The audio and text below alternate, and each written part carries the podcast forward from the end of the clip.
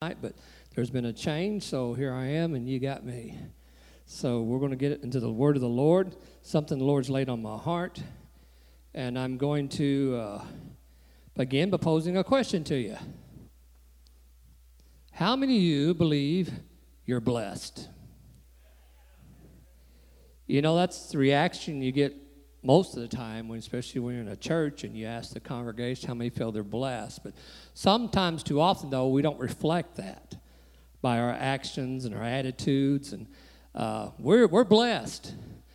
And uh, if we really believe that, and we don't lose sight of it, lose focus of that, then each and every day, if we are blessed, we should be a blessing. Amen?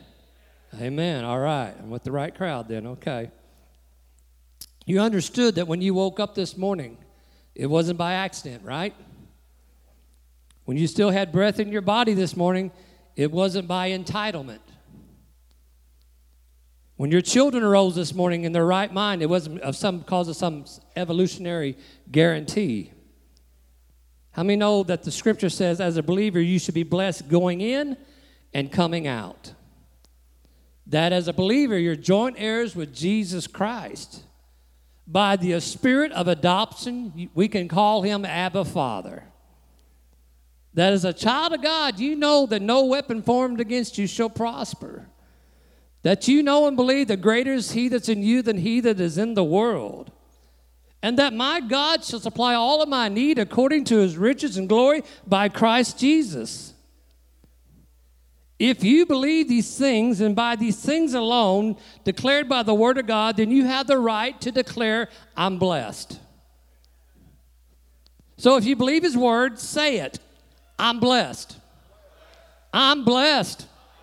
I'm blessed. Isn't it amazing how far we have gone in our interpretation, though, of blessings in just 200 years of our American culture? We've come a long ways. From in the beginning, just having a family, land to grow crops on, food, our health, our faith, just the necessities of life were enough to be counted blessed. To now, our American culture interprets blessings more as, extern- as external things, such as cars, fashionable clothes, jewelry, phones, money, things of monetary value. And necessity items that were once enough to be considered blessed are now simply viewed as entitlements. It can be true that cars and houses and money can be counted as blessings. But the truth about these blessings, they're, they are external, can be enjoyable, but they're temporal, means they will bring temporal happiness. Do you know how many external blessings there are that cost a lot of money or took a lot of work to acquire them? But yet they're sold for pennies on a dollar at yard sales and auctions are hauled off to junkyards every year. Why? Often they were seasonal things, temporal things, purchased by impulse. They brought you a moment of happiness, and it only became nothing more than clutter after a period of time. They lost their value, they depreciated. What was once appreciated is no longer effective in emotional value. Why? Can we find an answer in the Bible about this scripture? 2 Corinthians 4 and 18, Paul instructs us to look not at the things which are seen, but at the things which are not seen. For the things which are seen are temporal, but the things which are not seen are eternal. He's saying external things are temporary things, they're temporary blessings. The world has its own ideals about what is valuable money, possessions, status, power, security, comfort, and legacy. But as the world defines these things, they are not transferable to eternity. The old saying goes, you can't take it with you, and you won't see anybody pulling a hearse at their funeral. True, genuine blessings are the ones that last and last, and they never lose their value. Things with eternal value are, by definition, they're valuable forever. These are the internal blessings, and internal blessings are produced by eternal things. External blessings are not eternal blessings. Those cars and houses and hobbies and boats and money, they're not eternal, folks. They will fade, they will vanish, they will rust, and they will rot. They will be destroyed at a certain point of their existence. Only internal blessings are found to be eternal blessings, such as love, joy, peace, long suffering, gentleness, goodness, faith, meekness, and temperance. Because according to Galatians 5 22 and 23, these are the fruits of the Spirit. They are received as spiritual blessings which have eternal value. These are also the nine gifts of the Spirit as well that are received as eternal gifts that produce eternal results. Jesus said those external things he can bless you with homes, cars, and boats but they're temporal, they'll pass away. They're just things designed for you to receive out of your overflow. But those internal things that are in you, they come straight from the source, the Spirit of God. Let me ask you, where does the Holy Spirit dwell? In you. If He's in you, you should, you should be blessed internally and eternally. And if He's in you, then there should be something flowing out of you. Did He not say, Out of your belly shall flow rivers of living water? He said, If you be in me and I be in you. So you see, if the Holy Spirit's in you, then you're His. How are we regenerated? Regenerated, made new, transformed by the washing of the Word. In the beginning was the Word, and the Word was with God, and the Word was God. Come on, somebody. God dwells in the heart of man, therefore creating a well of salvation in your soul. Where your soul, deep within your innermost being, shall produce a flow of living water. In the natural, we know if we want water, we can dig a well. Because we know that deep within the ground, there's water. We know it's there. If we dig a well and we find water, we now have access to it. But that's it. It's just down the ground, and we know where it exists. So, in order for us to get the water out of the ground, we have to have a pump that will cause it to flow out. And in order for the pump to work, we have to prime it. Priming causes a suction to begin that forces the water out of the ground to above the ground. So that when it begins to flow, then we have a, have a pipeline for it to reach certain destinations. And when the water begins to flow out of the pipes, it does what? It does many things. It produces external blessings such as it gives water to the thirsty, it literally saves lives. You use it to clean your clothes, you use it to cook, you use it to bathe, etc. So there's many uses. It's a necessity to natural life. It has many, say many, benefits, or better yet, I like to use the word blessings. Now let's relate that to the Holy Spirit. The Word is the water, you're the well that houses it, the ground. Remember, we're made out of the dirt. Deep within you, in your soul, is the Word, the water. The Holy Spirit is the pump, the pressure. And worship is what primes the pump. Are you getting this? And our esophagus is the pipeline to get the water, get the word out of your ground, out of your belly to certain places. And the flow of it has many, he said, rivers, not river, benefits, many blessings coming out of your well of living, not dead water, but eternal waters, whereby you speak life, where you externally bless others, where you pronounce blessing upon one another. Remember, there is life and death in the tongue. But your tongue will not speak death if, death if out of your belly is flowing liver water. And water is what? The Word.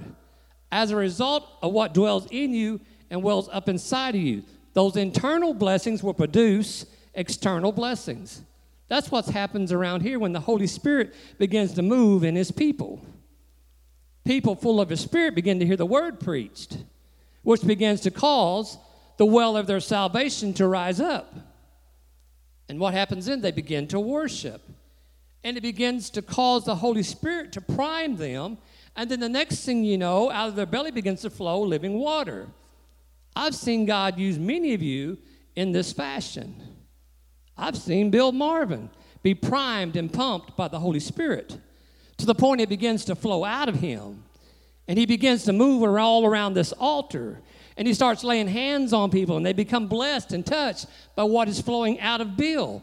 And the next thing you know, we got a breakout of rivers of living water flooding this place. They weren't getting new cars or airplanes or money from Bill. But through Bill, they were getting peace and joy and love and healing and deliverance, being transformed, restored by stuff you cannot buy. It's a gift of God, it's a free gift at that. Internal, eternal blessings that came from Bill's internal overflow of external blessing. Because the Holy Spirit, through Bill's overflow, was able to bless many. So, this is why Jesus said, Greater things than this will you do by the power that worketh in you. Jesus knew that when he ascended to heaven, he would send the Holy Spirit. Then you will dwell in me, and I will dwell in you. It's then through our through you I can bless others because the power that dwells in you, which is me, can work mighty through you and everyone I dwell in. That's why you're blessed internally, eternally. It's so that you can be a blessing to someone externally. You got to get this. That's why Jesus said it's more blessed to give than to receive. Because if you bless someone, you can't help but be blessed for being a blessing. You see, it's a flow, it's a continuous flow that is primed by the Holy Spirit as you worship Him. The Holy Spirit is not a Dead Sea experience. It is a living water experience that rejuvenates the soul of a dry and thirsty people. It's a life saving drink of water to the barren soul. It's the most refreshing and invigorating experience that can soothe your soul, calm your emotional storm, wash away your worries, and do exceedingly abundantly above anything that you can even ask or think. Did he not say that he inhabits the praises of his people? You see, when he's in you, he flows out of you. That's why we're always preaching it's communicable, it's contagious, it's abundant. That the fire of the Holy Spirit spreads like a wildfire. Out of your overflow, it's when external blessings are produced. Your internal, eternal eternal joy will produce a long life of joy unspeakable and full of glory. If you're saved and say you're not happy, then start blessing someone. And watch and see if you don't start feeling blessed. Why? Because the Holy Spirit will begin to prime your old dry well, and up will come from deep within your soul a well of living water. See if you don't start feeling fulfilled. See if you don't start believing that you have a purpose again. See if you don't start feeling alive again. The key to no dried up well springing up again is repentance. The Bible says to repent so that the times of refreshing can come. And you'll be regenerated by the washing of the word. That's the problem with sin. You see, sin only has pleasure for a season. In the beginning, it fascinates, it pleases the flesh, but in the end, it assassinates the spirit, leading to spiritual death. You must not become like as a sponge. Sponges don't produce, they simply absorb and they dry up. You can't become like a leech. Leeches don't produce, they suck the life out of people and they die. If you want to be blessed, bless someone with your gifts, with your time, with your talents, with your love, with your encouragement, with the internal things that produce external blessings to others. Edify the body of Christ. Exalt one another. Prefer your brother. Love your neighbor as yourself, according to the scripture. It's the peace of God that surpasses all understanding that keeps your mind from snapping. It's the love of God that produces joy in your life. It's the spirit that moves and breathes in you and through you to allow your life to prosper. For as your soul prospers, so you shall you and your health. See, materialism is a substitute for a soul void of the Spirit. It's a counterfeit. It's not purpose driven. It's nothing more than a band aid, a fix, a substitute. But a soul that is driven by the Spirit is purpose driven. It's not void of faith. It's not void of confidence. It's not void of courage. It's primed and it's pumped and it's ready to be drawn from. Jesus says, All ye that are dry and thirsty, come unto me and drink, and ye shall not thirst no more. All ye that are burdened and heavy laden, come to me, and I shall give you rest. You have to be filled and refilled. Why? So you will remain refreshed. I mean, you know what it's like to drink a bottle of water on a hot day. Then you go back to work to only find yourself thirsty again. What do you do? you get another drink of water. And what does another bottle of water do for you? It refreshes you. You sweat the first one out. so you get another one, which won't be the last one you'll drink that day. You'll keep refilling yourself. How many of you know, excuse me, how many of you like to take a bath in the same water every day? No, hopefully you let it out and pour new water. Why? Because it's refreshing. You see, in the natural, we're constantly refreshing our bodies because we're constantly thirsting again and again. So should it be in the spiritual. You pour out God, you pour out, and God pours in. Jesus said, if we drink of his water, we'll never thirst again, spiritually speaking of internally, eternal, eternally things. Here's how it happens in the natural you pour in, you pour out, and then you have to pour in again. Here's how it happens in the spirit it's a constant flow of out and in, and out and in, and you'll never be thirsty again. But without a flow, you can become stagnant, like a dead sea. What grows in a dead sea? Dead water, pestilence. So when you're dry spiritually, you're going to find yourself irritable. You're going to find yourself frustrated. You're going to find yourself not easy to get along with. You're going to find yourself critical of people and things. Why? Because that pestilence, you don't have a constant flow of the Spirit flowing through you and refreshing you and keeping you alive and vibrant. As a Christian, you must be like a tributary, a channel that God can flow through. I ask how many of you are blessed. Now I ask how many of you want to be a blessing. want to speak life into someone else. Lord knows there's plenty of them in this hour who need it. Then you must be engulfed with a well of living water. No more than ever, every single one of us needs to be refreshed by the Spirit, needs to be refocused and recognize how blessed we are. And ought to be focused on being a blessing so so many people who are down and out need to be blessed. You want to be blessed? be a blessing. Tonight, as Christians, I ask you, why are you always looking for a drink? A well to drink from, when you should be the well with a constant flow, supplied by the Holy Spirit, primed by worship, producing external blessings that produces eternal results in the lives of this world. In Matthew 6 19 says, Lay not up for yourselves treasures upon earth, with moth and rust do corrupt and where thieves break through and steal. But lay up for yourselves treasures in heaven where neither moth nor rust doth corrupt, where thieves do not break through nor steal. There's nothing wrong with having things, being blessed with things, as long as things don't have you. Because what does it profit a man to gain the whole world only to lose his soul? The greatest blessings you can receive are eternal, not external. Tonight, I want you to ask God to refresh you and let the Holy Spirit revive you. Let worship, let it prime you. God wants you to leave here tonight refreshed and ready to bless someone. If you truly believe you're blessed, it ought to inspire you to worship, to give thanksgiving to the blesser. And your worship should prime you up to release praise from the depths of your soul because you are eternally secure in Jesus Christ the author and the finisher of your faith, we ought to enter his courts with praise. And rejoicing ought to flow out of our bellies producing rivers of living water, saturating this congregation with life. You know, a lot of people claim to be worshipers, whether it's occasionally or seldom or once a week or only at church. I believe God is wanting us to be faithful worshipers. And to express what I'm saying, I searched for an example in Scripture of a faithful worshiper. And so often, we always pick David, and he was. But I came across someone else, a woman who's only mentioned once in Scripture.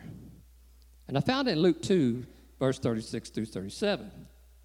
It says, There was, a, there was also a prophet, Anna, the daughter of Penuel of the tribe of Asher.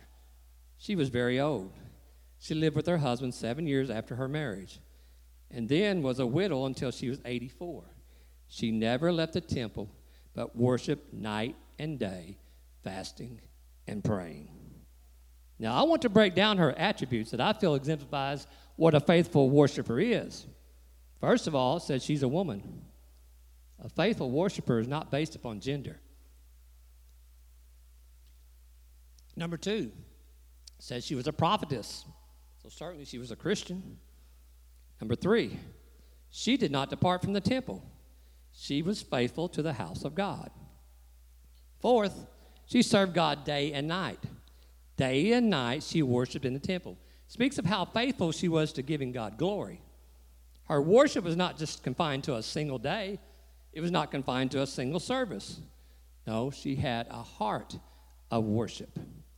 Now, today we can't be here day and night, but our body is the temple. So there should be worship in our hearts day and night. It should be a lifestyle, not a day that goes by that we don't worship. We should worship Him in the kitchen, worship Him in the car, worship Him in the job, worship Him in the classroom. Another thing, she was 84 years old, which proves you're never too old. It speaks of her lifelong commitment to be faithful to worship Him, not something she just did on Sunday or occasionally. And then her husband died after only seven years of marriage. Shows, shows she had tragedy in her life, but yet she worshiped in spite of it all. As I say, no matter what I go through, I'm still going to worship him. And not only was she faithful to worship, she was just as faithful to prayer and fasting, which are both forms of worship. And one last point about being a faithful worship and how important it is to God. The Bible was written by men who were divinely inspired by God. So for Anna to be recognized had to be of importance to Jesus. I want you to see something, what was going on. Here is Jesus, prior to her being mentioned, getting dedicated in the temple by Simon. It writes of it, and right in the middle of describing the ceremony, it interjects Anna and her faithfulness to worship. I think it was to make the point how important it is to be faithful to our worship with Him. To say, where His presence is, there should be worship. And where there is worship, His presence will be signifying the importance of being a faithful worshiper. God's faithful to us, and we should be faithful to worship Him. Day and night, every day, we should worship Him. David said, Seven times a day I give Him praise. That is a faithful worshiper. Not sometimes, not occasionally, not just on Sunday, but night and day and every day. Why? Because He has blessed you, and you want to worship Him and you want to thank Him, if God has blessed you, you should be faithful to worship. You should be faithful to Him and thank Him for His blessings because He is a good God and a great God, and He's worthy to be praised. Amen. You know what? There's a lot of things going on in our world right now. And everybody's talking about the election. I'm still praying and believing that there's going to be a turnaround. But even if not, if they take my president out, they'll not never take my blessings. And they'll never take my blesser out.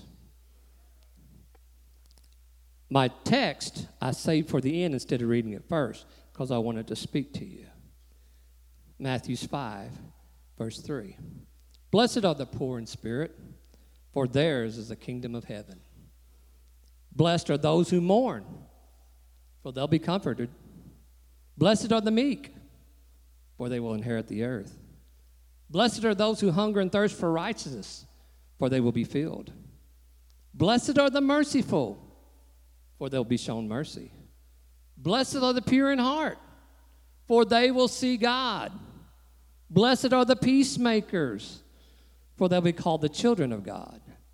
Blessed are those who are persecuted because of righteousness for theirs is the kingdom of heaven. Blessed are you when people insult you, persecute you, and falsely say all kinds of evil against you because of me.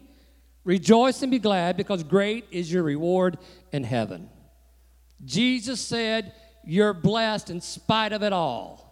As long as Jesus Christ is your Lord and Savior, you are blessed and you are eternally secure. Amen? And I think you ought to give him praise right now for that.